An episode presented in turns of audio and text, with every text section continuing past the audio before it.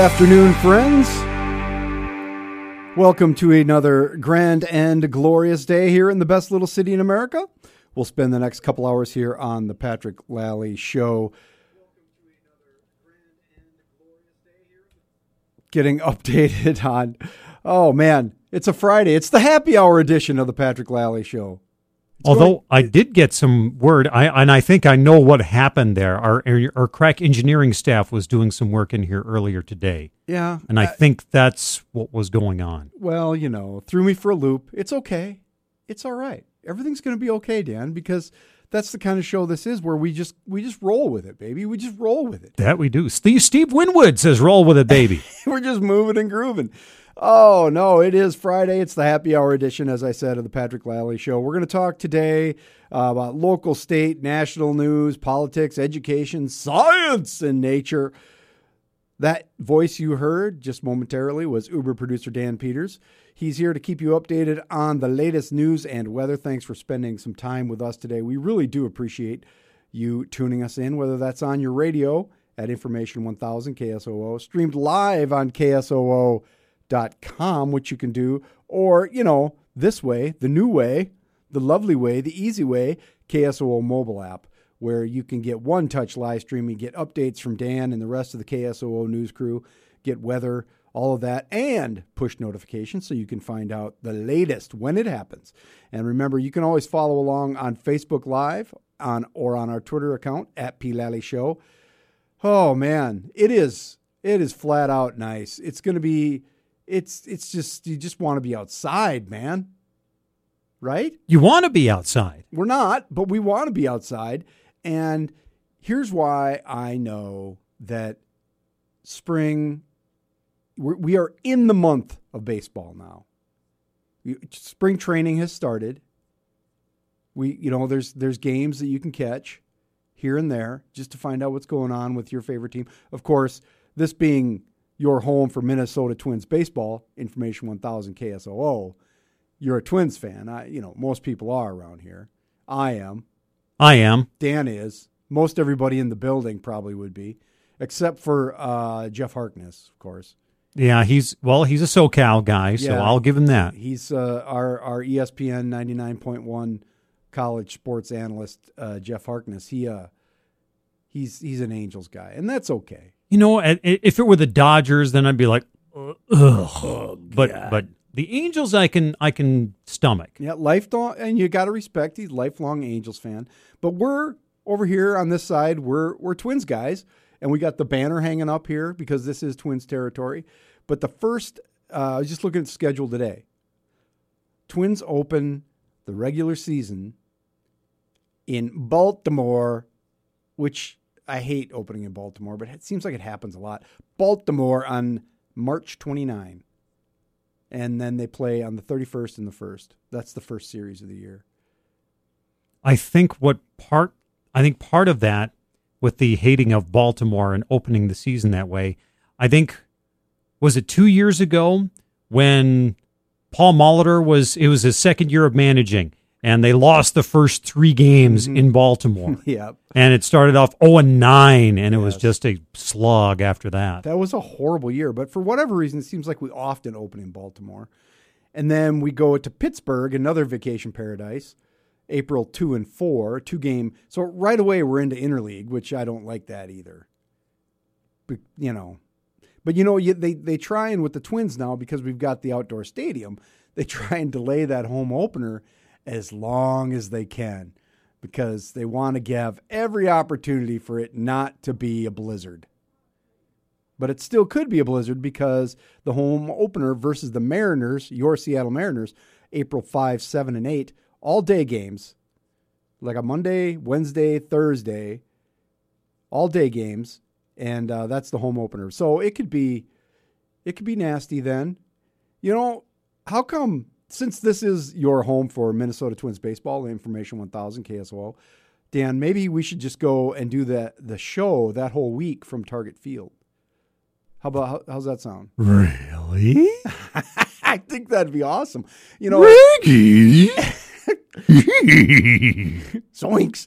Our friend uh, uh, Jeff Turn from ESPN 99.1 I use that term loosely uh, from overtime. He went to the Super Bowl. You know what I mean?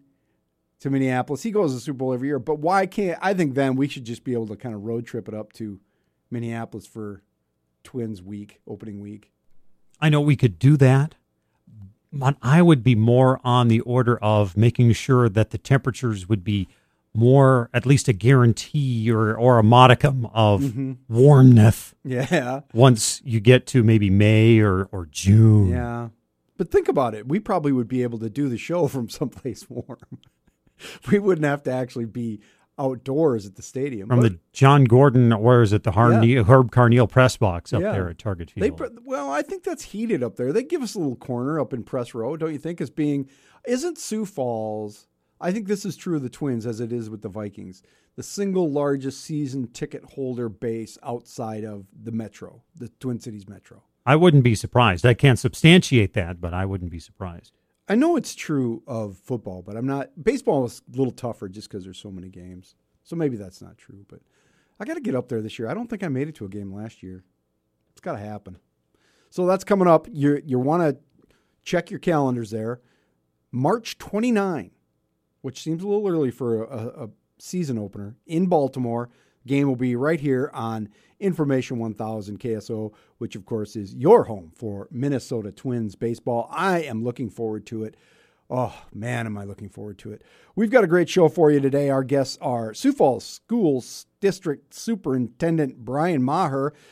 Uh, Dr. Maher hasn't been here for a while. We've got a lot to talk about, of course, there with uh, safety in the schools, but also a lot of other issues related to your public school system in Sioux Falls. The Buffalo Maiden will check in from the Black Hills Bureau for Weird Friends. I believe she's in Hill City today. She's not even in Custer. She's just she's up there up the hill in, in Hill City. Thea Miller Ryan and Sandy Richter of the Outdoor Campus will be with us to preview the big Moonlight Hike tonight as well. And it's going to be a beautiful night for it, as well as other activities for grown-ups over there at the Outdoor Campus. And I'll have a P&L statement just after the break. Today's topic, disenfranchising voters in South Dakota. You heard it here first. This is the Patrick Lally Show, Information 1000 KSOO. 318 on the Patrick Lally Show, Information 1000 KSOO.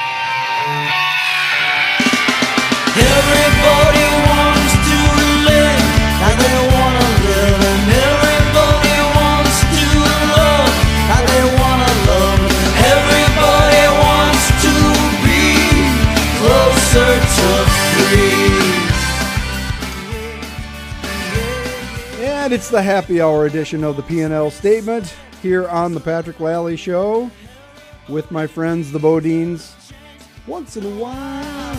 Everybody wants to be closer to free. Mm-mm-mm. Ah, love that song. And I love freedom.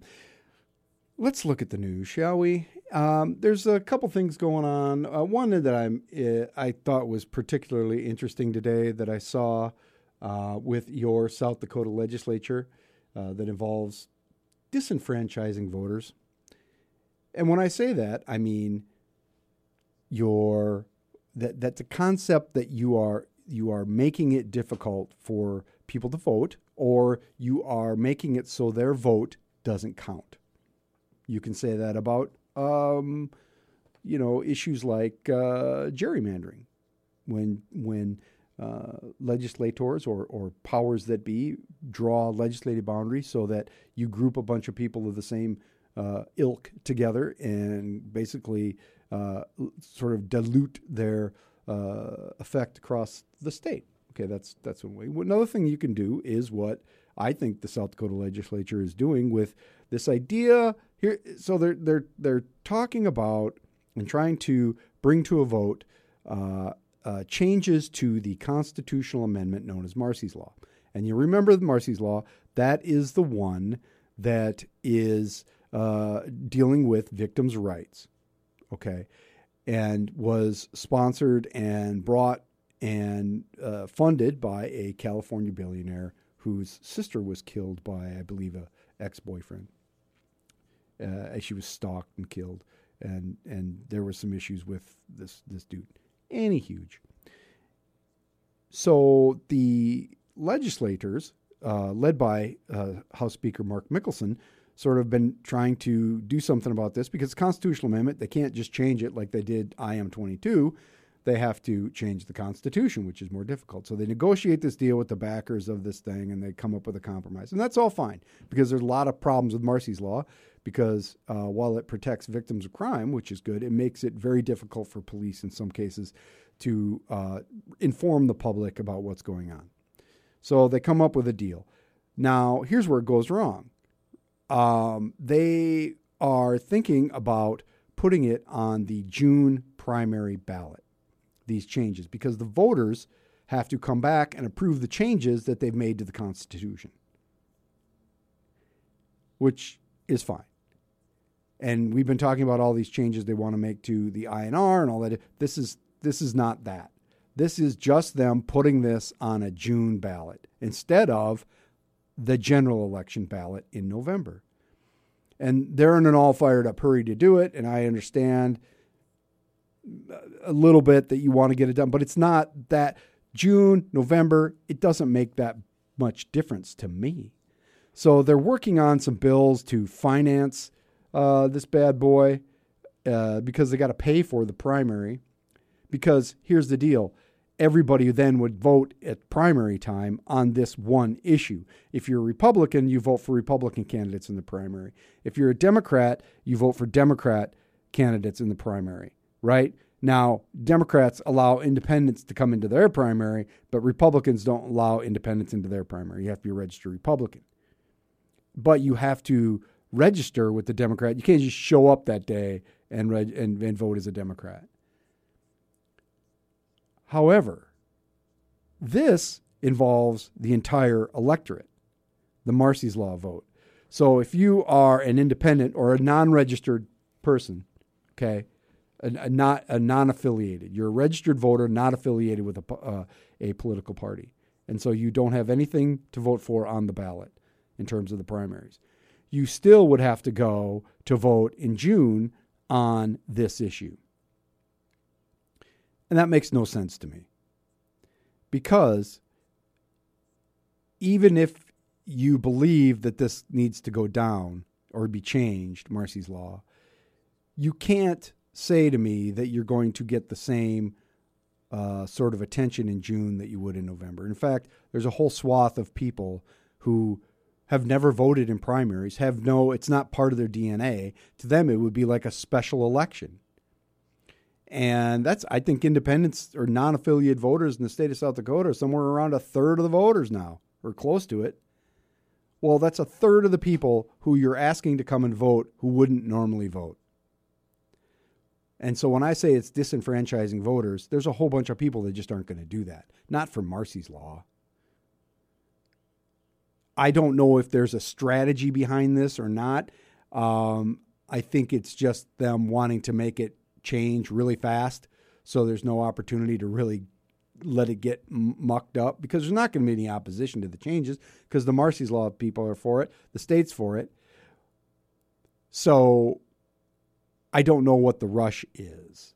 I think that it is better, cleaner, more democratic to put it on the November ballot when people would normally be voting anyway, no matter their party, and then it's a parallel presentation. This is out of order, it's out of normal, and it's not needed. They're going to have to spend extra money on it to do it. It's a couple hundred thousand bucks, I think. It's not that much money, but they still have to pass the money. They have to instruct the uh, Secretary of State's office to do it. Um, it just doesn't make any sense to me. And from a theoretical position, from a philosophical position, it's not the same thing. You know, asking uh, people to make a special trip into town seems to me to be odd.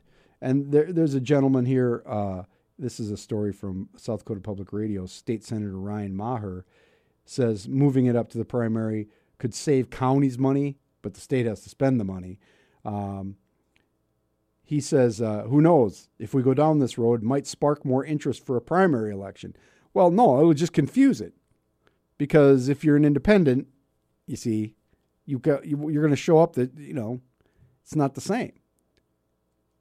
It's got an emergency clause in it, and the money, so it requires still requires two thirds majority vote to get this. But they'll, I think they'll probably get it. The, the governor says he'll sign it.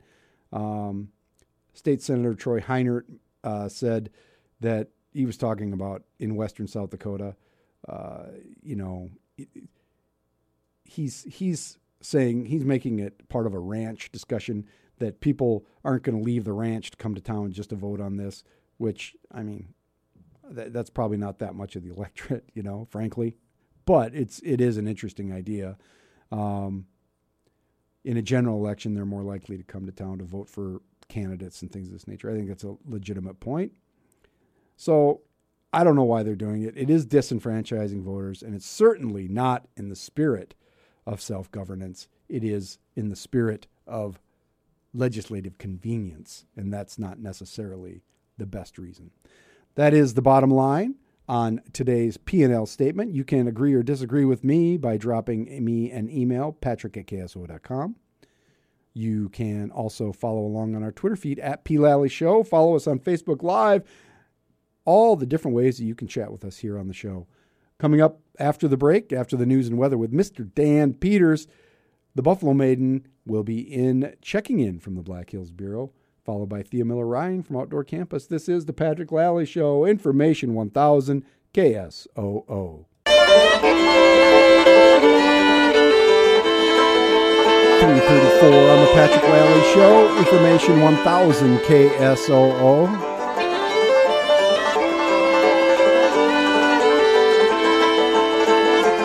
Trampled by turtles.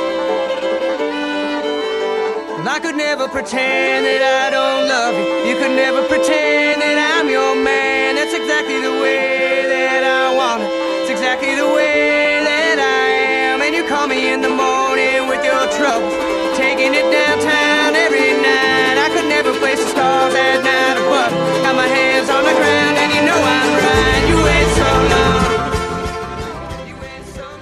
And I play turtles for no other reason than I like them. And once I start playing them, I can't stop. But it brings in uh, my weird friend, Nancy, the Buffalo Maiden Gell- Gellerman. Nancy, how are you? I'm good. How are you? I'm great. Did you? Uh, are you a Turtles fan? I can't remember. I do. I love the turtles. And you know that was my like nickname in high school. Do you remember that? You probably don't remember that. You don't remember high school. no, turtles. You know, I don't remember that. Rather be trampled. That would have been better. How did yeah, you I get think the- named Turtle? I think the coach was so angry one time when we were playing basketball, and he yelled, "You jump as high as a turtle." Oh, see, that's nasty. was that Leo Lorang or who that was was it? Leo. Yes, it Okay. was. Back it might at- have been a frustrating time. It was a frustrating time for all of us. But anyway, Those were those were dark days, weren't they?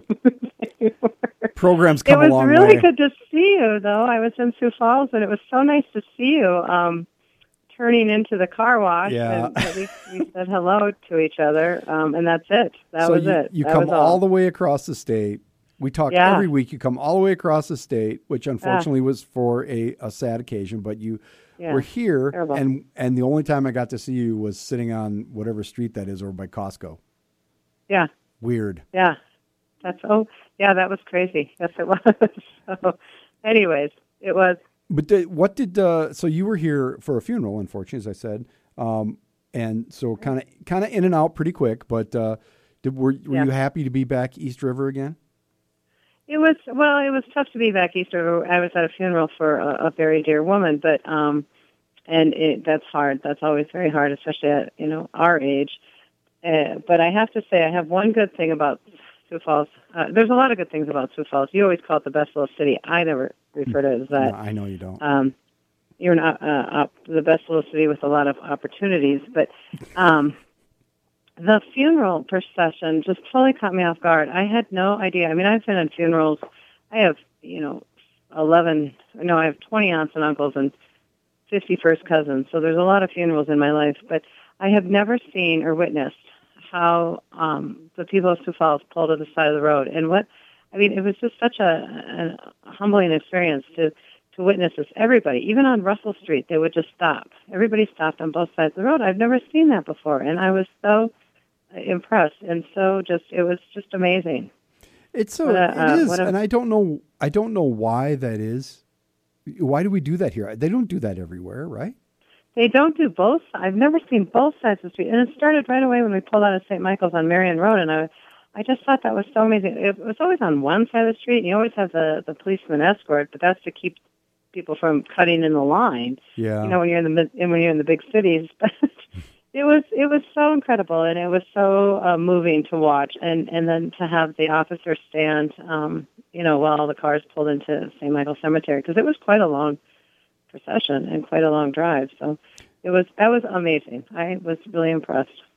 Yeah, and uh, every once in a while there's some dust up about either s- you know somebody doesn't do it or you know we've got a lot of police officers involved, uh, but it's always something that people want to keep doing and, and seem to understand, even with all the new people coming into town. I suppose it's confusing. sometimes. Yeah, I mean there were young. I looked because I, you know, I, you look and it was young people, it was old people, it was uh, business people, it was huge trucks. I mean everybody just stopped, and uh, I didn't see anybody get moving. I didn't see anybody get moving quickly either. I mean they waited till the whole procession went by. Wow. Well, that's Which, why uh, it's the best little city in America. Well, that I'm going to give you ones up on that. And hey, Pat, we have a fan. What? I we have a fan. We actually had I actually had a, a nice man, young uh, man, come up to me and ask if I was the Buffalo Maiden at the wake. you kidding me? I'm not kidding you, and I think it's just amazing. And and uh, God bless him, man. We've got a fan. Did he did he get your number or anything? I mean, Uh, is no, going to no, be no, a no. stalking situation or? Uh, it was well, you know what he did ask though. He asked if we'd ask you to quit being so liberal, and uh, our our Oh. mutual friend, our mutual friend responded saying that would be like asking him not to be bald or white. But oh um, no, I don't think I fared very well in this exchange. you, you you didn't. Well, you didn't. But you know, uh, but they're listening every uh, that's every Friday at least. Every Friday. See, I have I have a fan. Yeah, you have a fan. You have some mu- you know must listen radio fan out there that's tuning in Yeah. just for you. Well, that's yes, good. yes. So it's pretty exciting. It makes it all worthwhile. I had a very odd experience today. I was, uh, you know, yesterday I was talking about how I've been helping out uh, my friend Matt Staub at the bait shop. So Uh-huh. I'm in the back of the bait shop, you know, pricing up and stacking up dog high end dog food. And uh, the mailman comes in and says to Staub, "Hey, I heard him talking about you on the radio because the other day I had uh, Kevin Kunkel on, you know Kevin, and Oh, yeah, because yeah. he's in, he has a little bit part in uh, in the movie. in the movie, and the guy, the mailman's telling this story about how this guy on the radio wants to have Matt Damon go fishing and come to the bait shop. it was, you know, it's just a small, small world because we basically all know each other, right? We we basically do all know each other. I had uh, an incredible experience, uh, you know, being in Sioux Falls and just kind of going from little restaurant to little restaurant and checking out some new things downtown, and would always see somebody I knew. That's marvelous. That was fun. Hey, and then on the flip side, another Mm-hmm. small town. Um, there's a there's a business journal in Sioux Falls. I don't know if you're aware of it, but they were doing a a review or a, a questionnaire.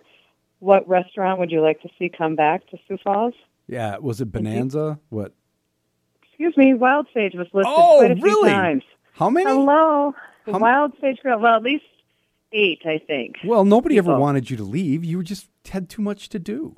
I had too much to do, and I'm having way too much fun over here. It's 50 degrees over here. I know Oh, we're supposed to get a little snow, but it's 50, sunny. The the there's so much snow. The even the um, sides of the roads are filling up like little creek beds. So you could go fishing, fly fishing. Yeah, I actually I want to Yeah. fly. I, you know, now that I'm in the now that I'm in the industry, I Mm-hmm. I get free bait. Well, if you would have, you could have been here on Wednesday and for that. You remember the Fly Fishing Film Festival? Oh, that's right. Did you go? no, because I was there. Oh, was, that's right. Dang it! I got Yeah, my days all yeah. mixed up. Well, you know, there's we didn't even get a chance to talk about this whole icon thing because I know you the icon lounge noise problem. You were a downtown Oh. resident. Oh my gosh, uh, that was the thing. Okay, that's the weird thing about Sioux Falls. Mm-hmm. This is where uh, you know you want this downtown, you want this growth, you want everything to develop. I lived downtown for four years, Mm-hmm. right next to the railroad tracks, uh, not in a van, but in a uh, flat, and uh, that's why you live downtown. You live downtown because you want, you know, you want to be in the vibrancy. You want to be around. The, you you have to accept the noise. I mean, New York City doesn't stop you know, ambulances because they're too noisy in certain parts of town or or music. I mean, Yeah. It- that just blew me away that they would do that to to the people of We'll. Icon. I think there's a solution somewhere, don't you? It's got to be a solution. you just accept it or you move out. I mean, literally, I don't. I only know one couple that's still living downtown from when I lived down Mm-hmm. there. So, Well, Um, and, and those were apartments. You know, people come and go. That happens. mhm. You Yep. know, you buy a. but I mean, and even in the other places that people had lived, and you adapt or you don't. Mm-hmm. And and part of living downtown is the, is the noise. Mm-hmm. And um, you know, I didn't ask the train to you know put bumpers on their wheels. you just adapted to it. You just adapt, and I think.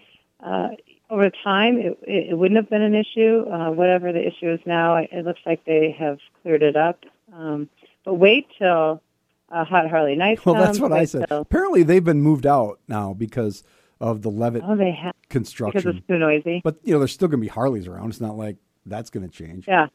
Or wait till what is that the thing? The Levitt Amphitheater or Yep. something that's going to Yep. have the Yep. 50 concerts, outdoor concerts a year, a Yep. summer. They're going to be amplified. It's going to be more than 55 Trampled by uh, turtles, man. They're going to be there. Speaking of trampled by turtles, they would be awesome outside. They need to come back. They're I, on tour I just saw live music last night for the first time in the in the hills at Miner Brewing Company, and they had a little group called them Chloe Boys from Wisconsin. was it was it good? they were like trampled by turtle wannabes, Yeah, I think I know who those guys are actually. And you know the the guy playing the bass. He's probably the one that the parents are most disappointed in because he probably has a master's degree in Yeah, in music, he's and playing he's bluegrass. running around. Yeah, they were good. They were good. It was entertaining. Buffalo Maiden. I'm so sorry we didn't get to spend some time together, but soon, soon. And I'm gonna I'm right. gonna leave you with a little bit of, of this on the way out. Little little gift for you. Here you go. Okay. All right. Oh, it just makes you feel better, doesn't it? What was that? It's the trampled by turtles. There you go. There. There we go. There you All are. right. You're new. Okay. Anyway, thanks. I'll see you next week. Okay. Bye bye. This is the Patrick Lally Show on Information 1000 KSOO. We'll be right back with Thea Miller Ryan from the Outdoor Campus.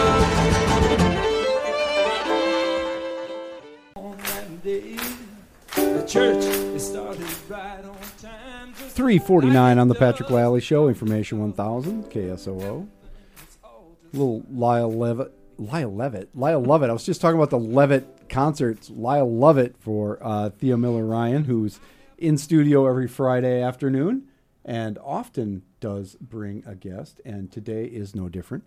She has with her Sandy Richter, who's a naturalist with the outdoor campus just across the way here, 40, 49th and Oxbow.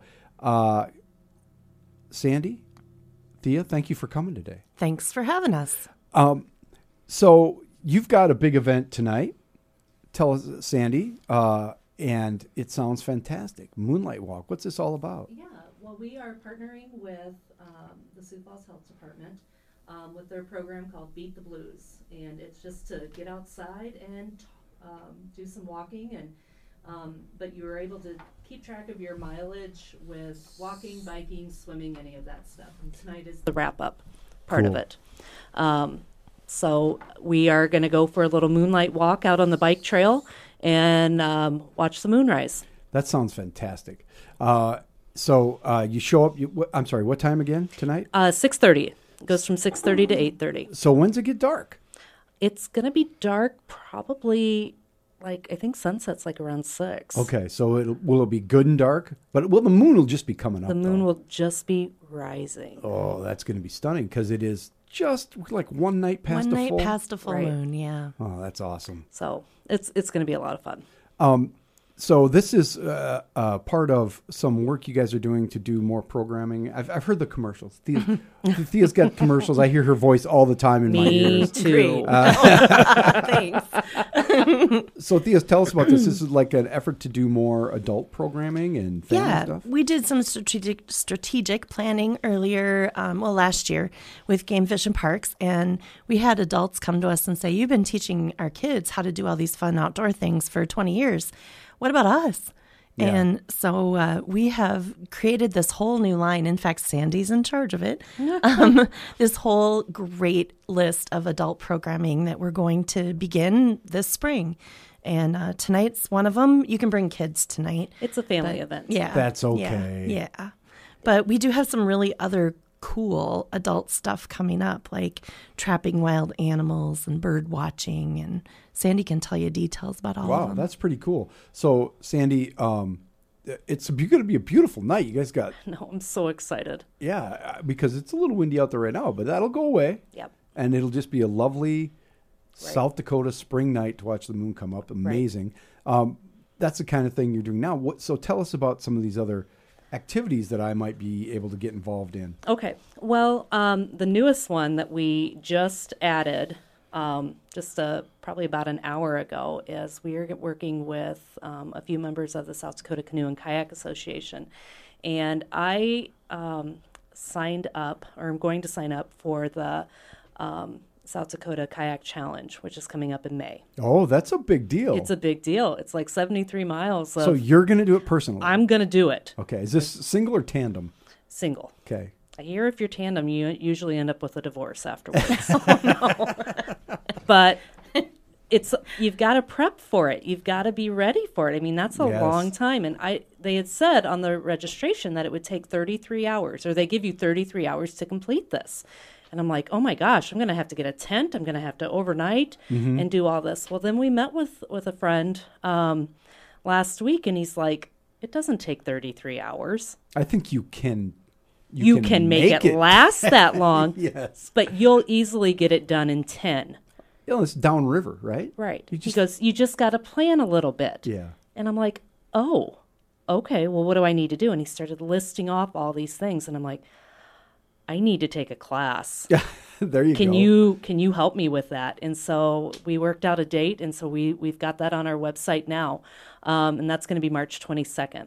Oh, that's cool. So where's the class? It's going to be at the outdoor campus. Oh, out in the pond there, or Well, like- it's actually just going to be more of a lecture. oh, got it. Got it. just like what because you we're need to we're do to getting get ready. ready. It's our to do Yeah. list. So we're going to be talking about nutrition and muscles and and and gear that you would need to bring along. So That sounds all really fun. So it's yeah. March 22nd. March twenty second. What time? Seven o'clock. Over at the outdoor campus the building outdoor at 49th and Oxbow. Yes. Yes. That is awesome. That sounds like a great. I know it's a great event. So this, if you've ever been interested or you just want to learn more, you show up at that, and then you can Mm-hmm. Probably get more information about the rest of the classes. Right. Well, we've also got this really cool bird walk that um, it's a new program that we're starting this spring, and we have our first class on Wednesday morning, um, and our secretary Tana is a bird extraordinaire, Mm-hmm. and um, and we really are excited. She's put a lot of work into this class. That's this coming Wednesday morning. this coming Wednesday What morning. time? Yep, and that's going to start at nine o'clock. That sounds like fun too. And all this information is available at uh, the outdoor campus website, which is where again? Outdoorcampus.org. outdoorcampus.org find out all about it or you can jump on our twitter feed we'll give you a link but you should you should be able to find that or just stop in 49th and oxbow Yep, We love to visit with you. That's great. thea sandy thank you for stopping by this sounds fantastic Thanks. Thanks. Thanks, for having us. this is the patrick lally show information 1000 ksoo Sully announcements with guitar. 358 on the patrick lally show information 1000 ksoo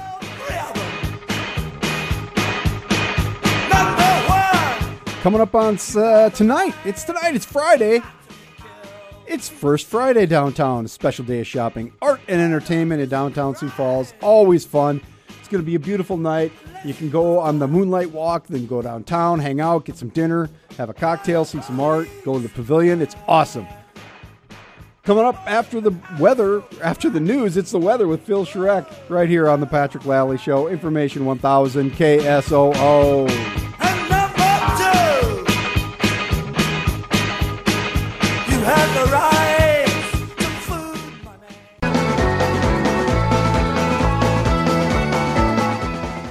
415 on the Patrick Lally Show. Information 1000 KSOO. And I'm very happy to have in the studio with me today. Uh, it's been it's been too long since he was last here. Uh, Dr. Brian Maher, who is the superintendent of schools for the Sioux Falls School District, and uh, has been now. Is this your? Are you ending your second year? Is that right? I'm ending my third year, Patrick. Time flies. having a blast. I'm sorry, you're ending your third year. That's amazing. Um, I've, I've, uh, I've, uh, remember when you came, uh, you came from Nebraska, and we've talked a lot about Nebraska football and all that. But I'm told I have a, I have a, a mole in your system Uh-oh. telling me that uh, you've got the grandkids this week. The grandkids are in town. We, two, we have four grandkids. Two of them are with us this week. In fact, uh, I know my wife uh, had them at the Discovery Center this afternoon. Oh wow! So how long are they in town? They're uh, till tomorrow morning. Oh, they're, wow. They're going to go back to Lincoln, Nebraska tomorrow morning. So you can get some sleep, right? Yeah, that's a fact. There's not quite three and not quite one. So sleep was at a premium this week. And So- I, I say that uh, honestly, my, my wife handled it far more than I did, but I did notice it. Um, so how long were they with you? Uh, eight days, and I Oh. got I got the joy of being with them when I got home from work, and and my wife not only had the joy, she had the the burden of being their caregiver as well. she will really be tired uh, tomorrow night. Uh, so so everybody goes back to normal this week. That's great. Yeah, you, yeah, that's an interesting intelligence you have. Well, I'm You not going to let I'm people not, everywhere. Yeah, I don't want to say that, but I, you know, I have people. They, they, you know, just remember that. Um, so let's talk a little bit about the uh, uh, legislature before we get into. I want to talk about school safety, and that's I, the topic of the day. But I want to hit some things first. So um, the revenues for the state have not been uh, what they were expecting, and then we got a little bump.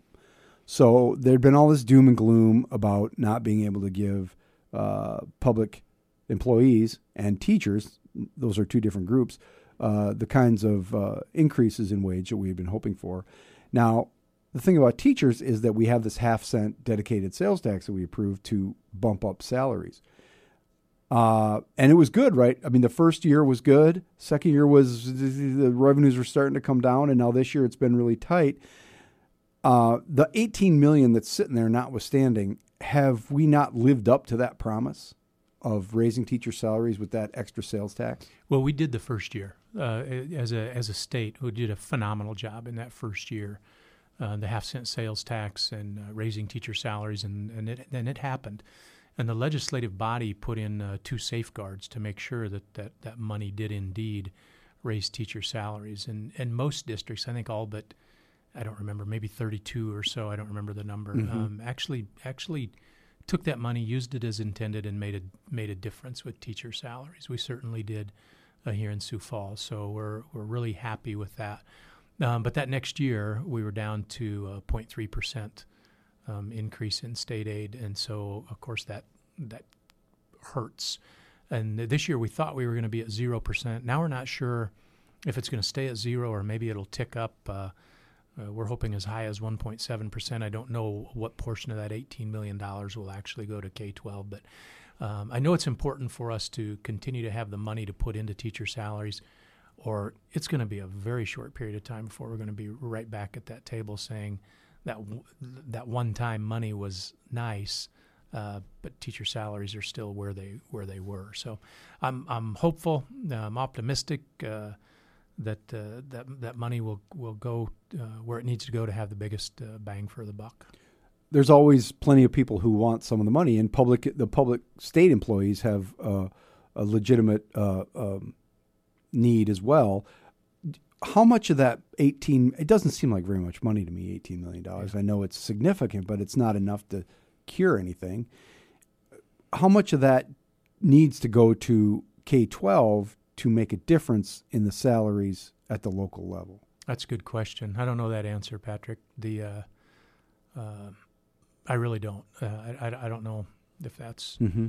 three million, eight million. I, I I don't know. I don't know that number. And and I know you're exactly right. There are a lot of people um, trying to get their hands on on that pie, that eighteen million dollar pie. So, um, what's right? I don't know. I know what I know what the law says, and you know, as, as a as a K twelve body, we're, we're to get three percent or uh, the rate of inflation, whichever is less. And so I'm hoping I'm hoping that happens. Uh, but what that equates to in terms of uh, an, an actual number, I'm not sure on that.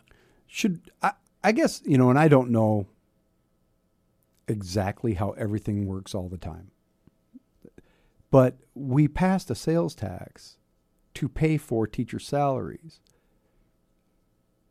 Even though revenues are down, that part of the tax should still go to salaries, right?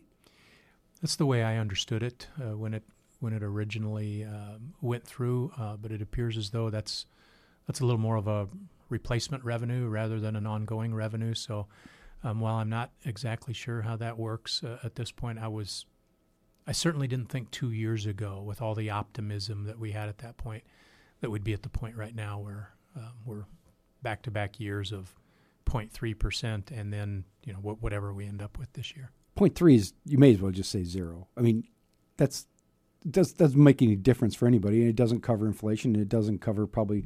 Do, do how are healthcare costs uh, reflected in um, teachers' compensation? Are you able to keep up with that? Have you had to raise the cost of healthcare for teachers? Oh, sure, we have. Um, here's here's one thing that our board did last year. You, you may recall this. Uh, they put an opt out in last year, Mhm. and there were several reasons that they said that, that it was necessary.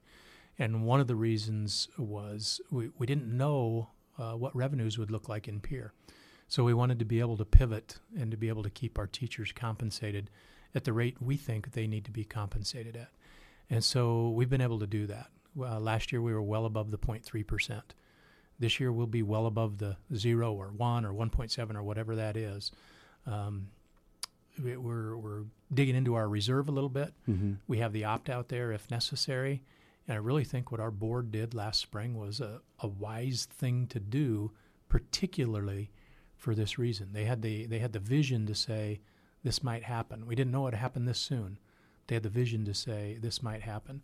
So I think we're going to be okay. Um, but but but we we were hoping we wouldn't have to go into the opt out to to take care of our teacher salaries. So And maybe I'm- maybe we won't have to. We'll see how this turns out. So you've had to meet the contractual obligations that you have with the with for the, with the teachers, right? I mean, Yeah. so they haven't ha- seen like actual point three. That's just the aid that you've gotten from the state. Correct. that, okay. You're exactly. I just right. want to clarify that. So you have been able to cover the cost, the, bridge the gap between what you promised the teachers and what you got from the state. Correct. But only because you're not just the opt out, but because of the reserves. Both of those things, combination of those two Got things. it. Got it. Now, how much of the have you actually had to go into the opt out? I'm I'm hearing you saying we passed that, but we haven't actually had to tap that to the degree that we may have. We tapped some of it last year, uh, and I don't. it's like fifty. It's a it's big fif- up. It's it's five million. Five it's five million. million a year. Got it. But it was Um, for ten. It, the fifty million number was out there, right? Correct. Got it. Got Correct. it. It wasn't all at once though, Right. because it sounded like a big chunk. Right. But when you break it up, it's not as much. So last year, the board had available to them five million dollars in opt-out funds, and they they used. Uh, I know it was less than two million. The number, I think it was one point six million. I don't remember exactly the number, but um, just over thirty percent of it, I know, and less than forty percent of it. And we're hoping to do that again this year to stay well with under, because one of the things that our board pledged to the public was we would only use what was necessary, and certainly in year one of that opt-out, um, they held true to their word. I'm I'm sure they will this year as as well. The and just so I understand and the listeners understand, what uh, what approximate what's the average raise that teachers are getting in the Sioux Falls School District because you're covering these costs? Well, well, they number one, as you mentioned, they already they get health, they get the Yep. increased cost of health care. Yep. So it's hard to it's hard to put a number Yeah. on that, and then uh, the the average, I, I don't know, Yeah. I don't know what. But it was is. whatever was negotiated. Everybody's Yeah. and everybody's different in that. It's hard to put an Yep. average number on it. But they got whatever was negotiated, what they were expecting, plus the healthcare cost. Did you have to pass any of that cost on to the teachers for healthcare, or did you just pick that up? There's a certain amount because it's a it's a percentage, so there's a certain I amount see. that's passed on to the teachers. But uh, but as a school district, we went above what we had to to, to go. Is it fair to say then that the uh, property taxpayers in the Sioux Falls School District are paying for what is not being sent from the state? I mean, in in some degree, the property tax uh, is what funds mo- most of the school district. So when you opt out, that's property tax. If anytime you tap into that, you're taking money from here because you're not getting it from the state. Is that right, or is that oversimplifying it? N- No, it's probably right, but I- don't. Here's what here's what I would say. I think your I think your depiction is accurate. Here- Here's what I might add to the illustration. when we when we look at the funding that goes to uh, aid for schools, it's a combination of local property taxes and a combination of sales taxes. So what comes from what comes from Pierre and what we uh, raise locally, it is it's that combination. So um, where does the money come from? Well, it comes from taxes, sales taxes, property taxes, and then it's a balancing act of is it are those state funds or locally raised funds? That's why it's so confusing, right? It's hard for the taxpayers because they Yeah. they just see their tax bill and they don't always know where the money's going and because it, it does get split up and it's it's not it's not a consumer friendly system by any means. No, and it's not, and it's not just the school side of that. So when you think uh, folks probably just got their property tax uh, stuff, I know I did, and when you look at your property tax information, um, that's not all schools. So I I would I would challenge people to look at when you're looking at your property taxes over time. Have they gone up? The answer is probably yes. My question to you is um, disaggregate that and look at what have what has the school side of that done over time because we I think we've grown at a, a much smaller rate than any other portion that feeds into that large property tax bill. So and that'll be real important as we educate everybody as we head to a probable bond issue later this year. And we're going to talk a little bit about that later in the show. Uh, in fact, coming up next, uh, we've got news and weather with Mr. Dan Peters, and then we'll come back and talk more with Superintendent Brian Maher from the Sioux Falls School District. This is the Patrick Lally Show, Information 1000 KSOO.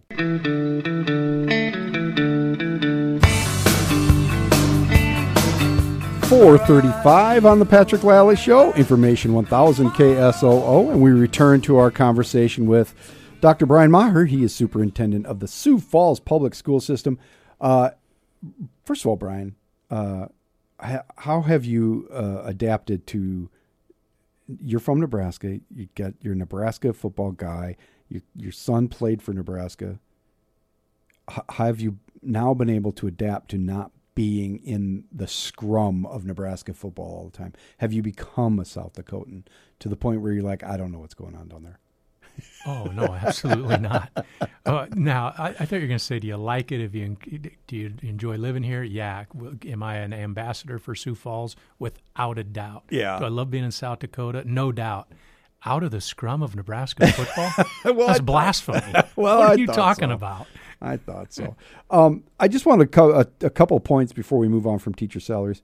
What is the average salary now in Sioux Falls? Yeah, I think we're a little over fifty-one thousand dollars uh, average teacher salary. And that's up from what before the whole Blue Ribbon Task Force? I believe right during the Blue Ribbon Task Force, we were right at forty-six thousand. I'm going on a three-year memory there, but I think we were right at about a forty-six And so thousand dollar rate there. You're happy with that? I mean, you can always do better, but you're Yeah, well, happy. I'm happy given uh, where we were and, and, and g- getting to where we are. Um, I will always contend that our, our teachers are are underpaid, and our and we've got. Uh, I think we get the, the pick of the litter, if you will, for our teachers here. Our teachers work hard. Our teachers do a great job, and everybody can point to that one or two teachers that they know that maybe doesn't. Well, I would tell you we have about 1,850 teachers, and uh, by and large, that rank and file, those folks with boots on the ground, they work their tails off. I'm incredibly proud of them. And how many students were we at right now? Uh, K, pre-K through 12, so including our targeted preschool, we're right at 25,000 kids. It's a lot of kids. Yeah. Um, speaking of growth, uh, the other thing that's going on with the Sioux Falls School District is looking at what building needs are out there. Um, you're in the middle of studying that, correct? That's where we are right now. Yeah, I would say we're in the middle of studying it, and we are on the right on the front end right now of really engaging the community in saying, uh, identifying what our problems are. That's the easy part, and then now getting about to uh, trying to figure out what our solutions are, and we're going to engage the community in that process. That begins uh, Monday night. We'll have a meeting at seven o'clock at Washington High School. Tuesday night, March sixth, at seven o'clock, we'll have a meeting at seven o'clock at Roosevelt High School. And then on March 26th, we'll have a meeting at 7 o'clock at Lincoln High School. Welcome to come to one, two, or all three of those meetings. It'll be an opportunity to, to get about, uh, about a half hour of information and then about half hour to an hour of dialogue on what some of our solutions can look like and make sure that we're thinking about. Uh, we'll take the information from those three meetings then and move into a task force of about 30 people, um, non school people, 30 people from the community who are going to help us uh, really identify what our solutions are so that ultimately our board can put a scope of a project together. We're probably looking at July for that. And ultimately, Patrick, we're probably looking at a bond referendum in September. You're going to have to build something. Is it a fourth public high school uh, on the Sanford Sports Complex area where they've uh, offered you some land? Is that where it's going to be? I'll bet that's one of the options that's discussed at these meetings. that is a possibility. But you're. Uh, uh, do you think that there's any way around not building a fourth high school? That's the that's top of mind with everybody, honestly, in the community conversations that I'm a part of, and even in the social interactions that I have with folks, that always comes up. And so um, I, I try to be a little bit coy because Brian Maher doesn't get to decide what the solution is. As interested as I am, this isn't mine to decide. This is the community's to decide, and ultimately to decide uh, via a vote. So uh, the community's really got to weigh in on what that solution is. I would be surprised if another high school isn't isn't part of the solution. Um, but the other thing I would tell you is, you know, Memorial Middle School. It's the sixth largest school in the state of South Dakota. Yeah. The, the, the five larger are our three high schools, Washington, Roosevelt, and Lincoln, and the two Rapid City high schools, Central and Stevens. Memorial Middle School is bigger than every other high school. Uh, people think of, uh, you know, Brandon Valley and, and Harrisburg. Harrisburg is not even within 500 kids Yeah. of the size of Memorial Middle School. How many are in there now? Over Memor- thir- over 1,300 kids Wow. at Memorial Middle School in three grades. So, so my, my point there is the solution isn't just a high school solution. It's uh, we've got to look at our middle schools. We've got to look at our elementary schools, and and uh, I, I don't think this is as simple as building a, another high school, which certainly is uh, is part of the conversation. So you're looking at the possibility of a, a pretty big number I think we're looking at the likelihood of a pretty big number. because you're just going to run out of space. You know, and and when we talk about that pretty big number, I think it's it's interesting. You know, we haven't run a bond issue in Sioux Falls since 1997, and I get that question: Why haven't you run a bond issue? Why did you wait? As a result of the half cent sales tax, the the funding mechanism in South Dakota changed, and part of that change was in the amount of money we could raise for capital outlay projects, building buildings, and so uh, up until now, we didn't have to ask the community to vote on those issues. We could build McGovern Middle School. We could build Susan B. Anthony Elementary. We could build Sonia Sotomayor Elementary without a vote. Um, going forward, we won't be able to do that. And I think that's okay. Coming from Nebraska, if we had uh, a capital improvement of any size, we had to go to the, the public for a bond issue. And, and when you're spending that sort of uh, public dollars, I think it's good for the public to vote yes or no on that. So that part that part doesn't doesn't bother me at all. But what um, but what's interesting is when I look at schools our size, I look at the Lincoln Public Schools, I look at the Omaha Public Schools, and I see bond issues that have been hundreds of millions of dollars. Omaha, for example, uh, passed a 400 plus million dollar bond issue. I think it was about four years ago, maybe three years ago, and they're getting ready to run another 400 plus million Wow. dollar bond issue. And so those numbers get scary when you only do them once every 21 years. Um, and ours, I'd be shocked if ours raises to that level. Um, but But it'll be, but it'll be a big number. We're not we're not talking 50 million, 100 million t- to address all of the needs that I think we have. We're we're going to be well over that mark, I believe. Wow. Well, that's a big discussion. Uh, quickly before we go to break, what are the student population projections for what you have, what you can project? Yeah, well, I would say um, right now we're looking. We can only project five years because we do all of our projections off of live birth rates. So we can, we can only go five years out. Um, but right now we look like we will go up between a thousand and fifteen hundred kids in the next five years, and that's typical with what our history's been. We go up between 200 and 500 students per year, and so I I, I think. Um, we, we know what that's going to look like. Uh, one other statistics are we are we bumped up against No, keep going. one other statistic that I think is interesting is when I look at our, our high schools, which are pretty easy to look at, you know, we, that's the last four years of schooling. And if I say we have X number of high school students, and I look at our first four grades, kindergarten, first, second, and third grade, If I look at our first four grades and compare them to our last four grades, we have X plus 1,100 students already. Oh man. So, what would we do today if our kindergarten, first, second, and third graders were ninth, 10th, 11th, and 12th graders? I- don't know. That's a we- whole nother school, yeah. certainly. And you know, and, and I tell people I've done a, and I've done a lot of research on this. One of the things I've found is before those kids get to ninth, 10th, 11th, and 12th grades, they got to pass through our middle schools. yeah, that's right. You've done a lot of research on that. So we've got so we've got our. That's why I say our issues aren't just high school. It, it's it's truly K twelve. Brian Maher, he is superintendent of the Sioux Falls School District, and we're going to come right back. In the time we have left, we're going to talk about the big issue of the day, which is school safety. This is the Patrick Lally Show, Information 1000 KSOO.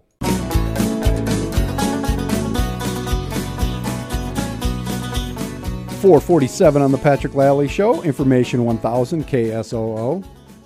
And we are continuing our conversation with Dr. Brian Maher, who is, of course, the superintendent of the Sioux Falls Public School System. Um, Dr. Maher, uh, let's talk a little bit about um, the conversation nationally about school safety. And that, in that, um, one of the big issues is whether or not teachers should have the opportunity to be armed if they are trained and, and can do that. What are your thoughts on that idea generally? Yeah. Here here are my thoughts. My thoughts a month ago would have been no way, no way. My thoughts today, I don't know that they've changed, but here's what my thoughts are today.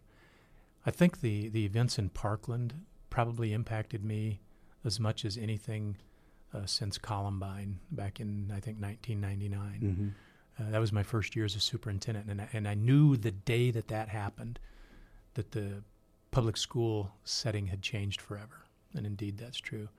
And the Parkland issue, I think, is the first time I've had quite those same emotions. I have emotions every time you hear about school tragedies, but this one was a little different, and I think probably it was different because you had the real life visuals and sounds you know, that were actually happening during the the tragedy. So that student voice was so obvious and so apparent. Um, so I, well, one of the things I've challenged myself to do since then is try to figure out, don't figure out what you're against. It's easy to say what I'm against. My thing is, what am I for? And here's what I'm for. I'm in. I'm for improved school safety. I'm not for an easy answer because this is a really complex problem, and I don't think easy answers work.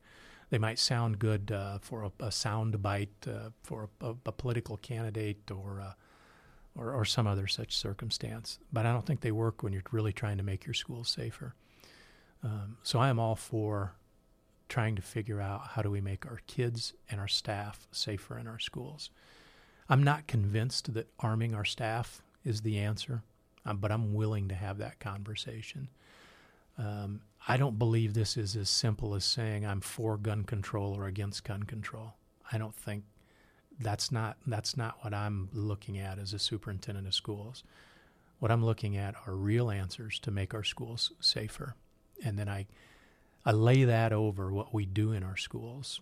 And I, um, one of the things that I feel great about is the safety plan that we have in place and the person that we have in charge of it. The person that we have in charge of it is uh, Robert Bray, Bob Bray. He's a retired two star Major General from the Army, and he takes his job incredibly serious. He did long before Parkland, uh, but he's only heightened his awareness since then. And so we've had a couple couple conversations that I think a month ago we wouldn't have had. Um, we haven't changed anything wholesale, uh, but we I'd reiterate to, to the folks listening that we have a we have a, a three pronged, a three legged stool, if you will, that is our safety plan, and that is planning, and that is perimeter security, and that is prevention. By planning, what I'm talking about there are what are our safety plans? What do we put in place uh, from a safety perspective? What are the in, what what intelligence are we gathering from our community? How are we working with uh, the Sioux Falls Police Depart- Department, Minnehaha, and Lincoln counties? Um, National Weather Service, Red Cross, Emergency Management Services, et cetera, et cetera. We work with a number of agencies in that planning process, and if everybody would see that, I think they'd feel pretty good. The uh, uh, I'll, I'll jump to the the prevention. The prevention are all the drills that we do, lockdown drills, which we sure didn't do when I was a kid, Mm-hmm. fire drills that we did do when I was a kid, tornado drills, all those things that we do from a prevention standpoint. Those things all matter. See something, say something. Sounds like a trite little saying, but I, I promise you, we avert hundreds of tragedies, at least in the Sioux Falls Public Schools annually, because kids or teachers or parents told a teacher, a counselor, a school resource officer, somebody about something that they knew about. Uh, and that's what I, one of the things I was going to ask you is you've got 25,000 students, uh, 1,800 teachers, bunch of stuff.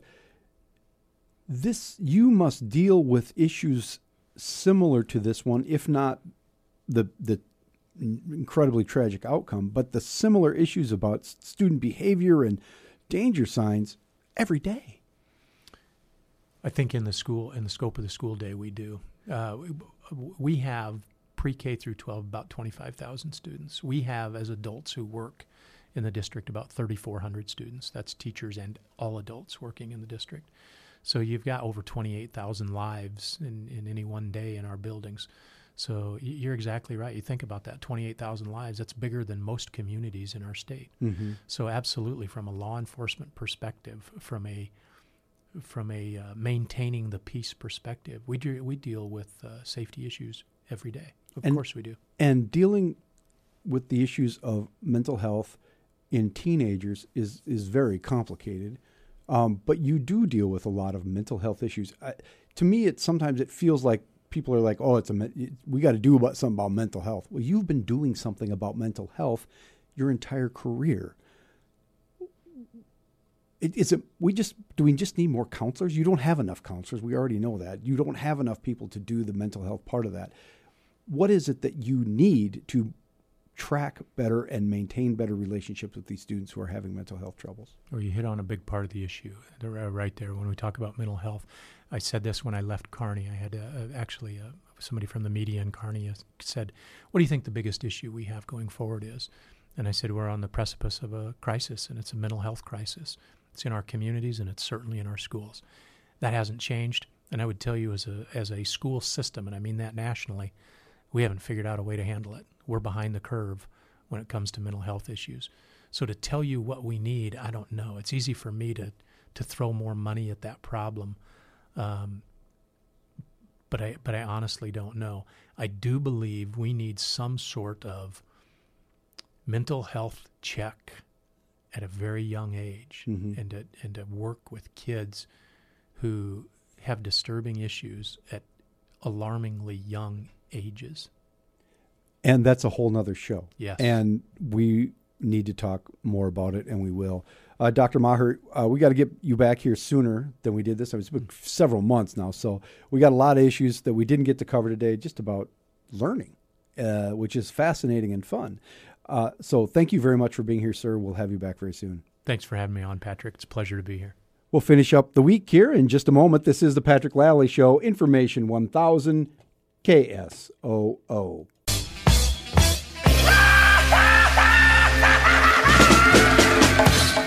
Four fifty-eight on the Patrick Lalley Show. I don't know about you people, but I, I'm done. I'm tired. Thanks for being here for the happy hour edition. We'll be back on Monday with a whole new slate of guests and topics and conversation. Have a great weekend, everybody. This is the Patrick Lalley Show, Information 1000 KSOO.